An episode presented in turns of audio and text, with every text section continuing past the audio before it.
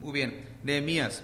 Eh, el capítulo 21 se titula Se reconstruyen los muros. Y quiero, quiero explicar y platicar un poquito de esto, el significado de, del hecho de que Dios usa a este hombre Nehemías para reconstruir los muros en Jerusalén. Y vamos a hablar de qué, qué significa eso. Ah, vamos a, hacer un, vamos a un resumen de todo lo que está sucediendo ahí históricamente, digamos. Lo que yo quiero hablar es, ah, y el, el subtítulo, el título del mensaje que quiero compartir con ustedes, que creo que nos debería de importar mucho, mucho, mucho, es esto, el tipo de persona que Dios usa. El tipo de persona que Dios usa, porque sabe que los muros fueron reconstruidos y, y los reconstruyeron rápido en 52 días. Fue algo increíble. En 52 días los muros que habían sido derrumbados, quemados, las puertas y todo eso fueron reconstruidos en 52 días por medio del liderazgo de Nehemías. Pero sabe que Dios no vino a reconstruir los muros. Dios no mandó un ángel a reconstruir los muros. ¿Qué- ¿Cómo lo hicieron? Ellos lo reconstruyeron. Obviamente con la ayuda y el favor de Dios, pero Dios usó a su propio pueblo, a la gente, para hacer el trabajo. Y sabe que Dios continúa obrando hoy en día, de diferentes maneras. Físicamente, ah, pero más bien espiritualmente. Está construyendo su iglesia, su familia. Y en eso tenemos todos nosotros parte. Y tenemos que entender que el plan de Dios se va a llevar a cabo, pero Él opta, se complace en usarme a mí y quiere usarte a ti. Y si estás involucrado en cualquier ministerio, orando por tus familiares, viniendo a la iglesia, preparándote para estudiar y aprender para poder, para poder enseñar, Dios te está usando. Tenemos que entender eso. So, el punto principal, lo acabo de decir, pero el punto principal del mensaje de hoy es esto. Dios siempre cumple su voluntad y planes. Y seguido usa gente como Nehemías para hacerlo. Es el punto principal. Dios va a cumplir su voluntad. Dios va a llevar a cabo sus planes. Lo que Dios dice y se ha propuesto, eso va a suceder. Pero entendamos que para hacer eso, Dios opta por usarnos a nosotros. Y por favor, porque siempre siento como que, y de vez en cuando escucho personas dicen, sí, pero yo sé que Dios quiere usar a la gente, pero a mí no. Creo que, creo que Dios él me olvidó a mí. Ah, tenemos una actitud pesimista, pecaminosa, porque no entendemos que el que está haciendo la obra es Dios, no nosotros. So, si tú estás ahí sentado pensando, sí, pero es que yo no, yo no sé hablar en frente de la gente, y yo no, no conozco mucho de la Biblia, ¿sabes qué es todo eso? Puras excusas, que a Dios no le importa. Dios te quiere usar. Y Dios usa todo tipo de personas, de todo tipo de maneras. La única diferencia es, ¿estás dispuesto a hacer la voluntad de Dios o vas a estar muy ocupado haciendo tu propia voluntad? Es todo. Es la única diferencia. ¿ok? Pero lo que vamos a hacer ahora, vamos a mirar a, nos vamos a concentrar en, en Nehemías, esta persona muy interesante, y vamos a ver qué clase de persona era Nehemías, darnos cuenta que Dios lo usó de gran manera para la gloria de Dios y poder nosotros entonces, mientras que escuchamos, el punto no es, wow, fui a la iglesia y aprendí acerca de Nehemías. Qué hombre tan especial. Next. No, o sea, la idea es, wow, esta persona era especial por esta, esta y esa razón. Y yo quiero ser como Nehemías, porque yo quiero que Dios me use para su gloria. Eso debe ser nuestra actitud. Y salir de aquí diferentes, resueltos en querer hacer algo diferente y haber aprendido su palabra. Ok. Ah, vamos a leer Nehemías y vamos a leer a Nehemías capítulo 1, versículo del 1 al 7 y nos vamos a concentrar ahí para ver el carácter, tipo de persona que era Nehemías. Solo vamos a leer todo y después este, vamos a, a, regresar y tomar unos puntos de aquí para ver qué clase de persona era Nehemías. All right. So dice así, ¿sabe qué hacíamos antes? Yo leía un versículo y ustedes leían otro. ¿Sí traen sus Biblias? Todos diferentes, inglés, español y todo. ¿verdad que sí? Vez, tal vez sea un pequeño problema. Ok, vamos a, lo vamos a tener que poner en la, pantalla o algo. Voy, voy, a leerlo yo y ustedes, si traen una Biblia, sigan la lectura. Nehemías capítulo 1, versículos del 1 al 7. ¿Qué tipo de persona usa Dios? Dice, palabras de Nehemías, hijo de Acalías. Aconteció en el mes de Kisleu, en el año 20, estando yo en Susa, capital del reino que vino Ananí, uno de mis hermanos, con algunos varones de Judá o de Jerusalén. Y les pregunté por los judíos que habían escapado y que habían quedado en la cautividad y por Jerusalén. Y me dijeron, el remanente, los que quedaron de la cautividad allí en la provincia, están en gran mal y afrenta. Y el muro de Jerusalén derribado y sus puertas quemadas a fuego. Ok, so, para poder entender, eh, Nehemías está eh, junto al, en el reinado de Persia, no regresó. Nehemías no ha regresado a Jerusalén.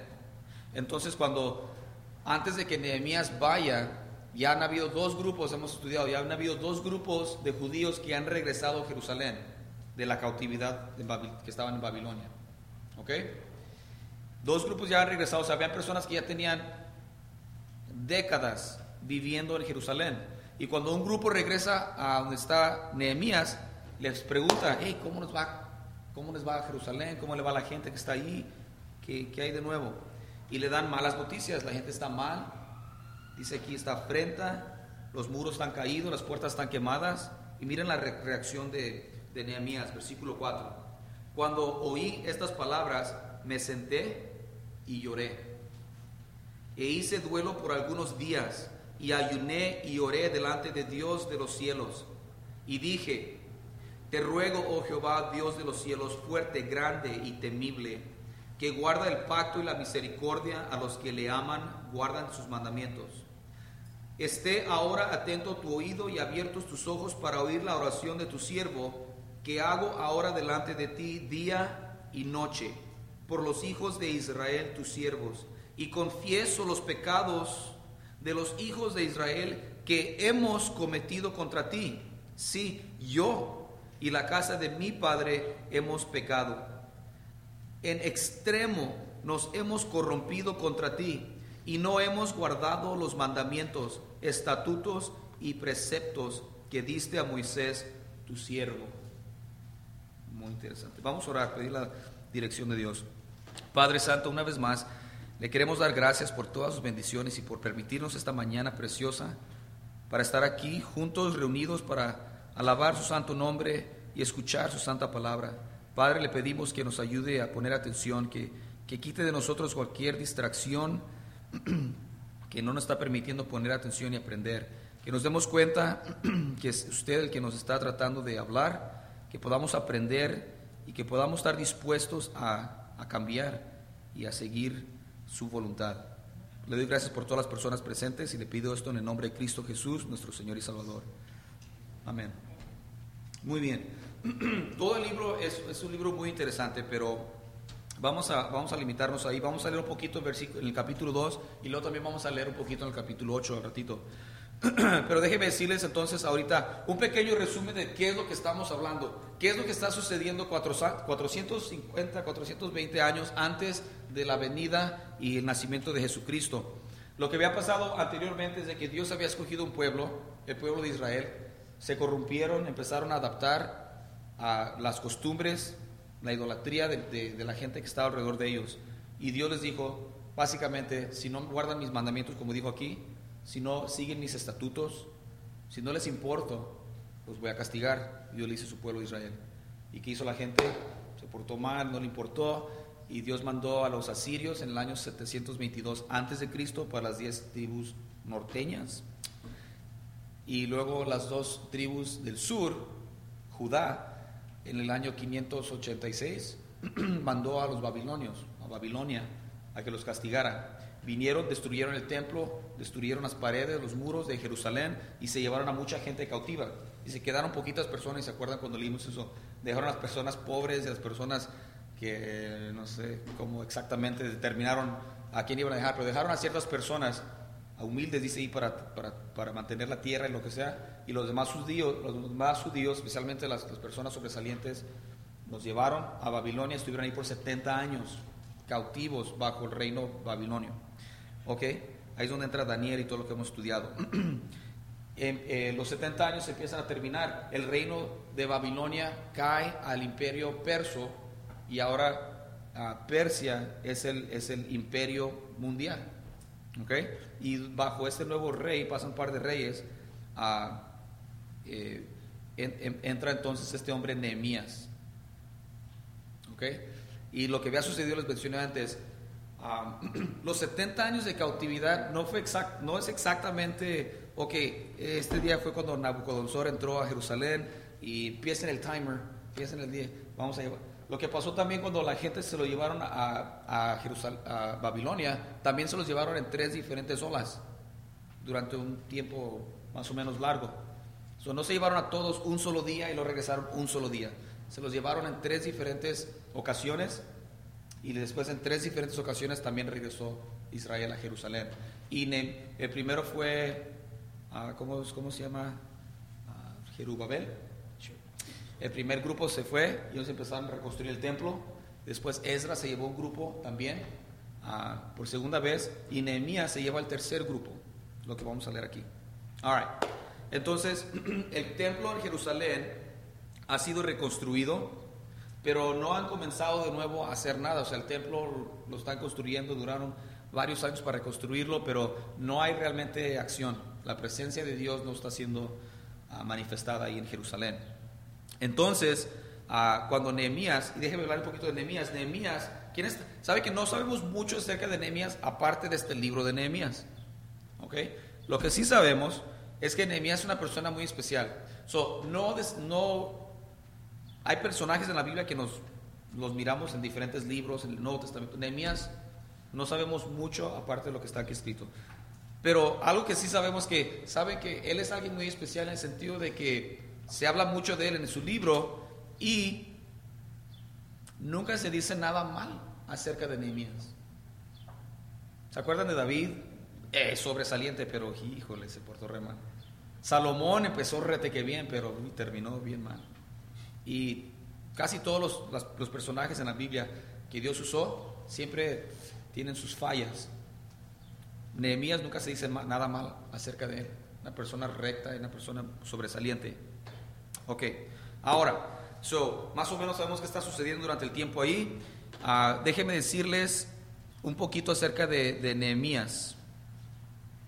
Um, o bueno, déjenme decirles qué está haciendo Dios por medio de Nehemías durante el tiempo de Nehemías. Básicamente es esto.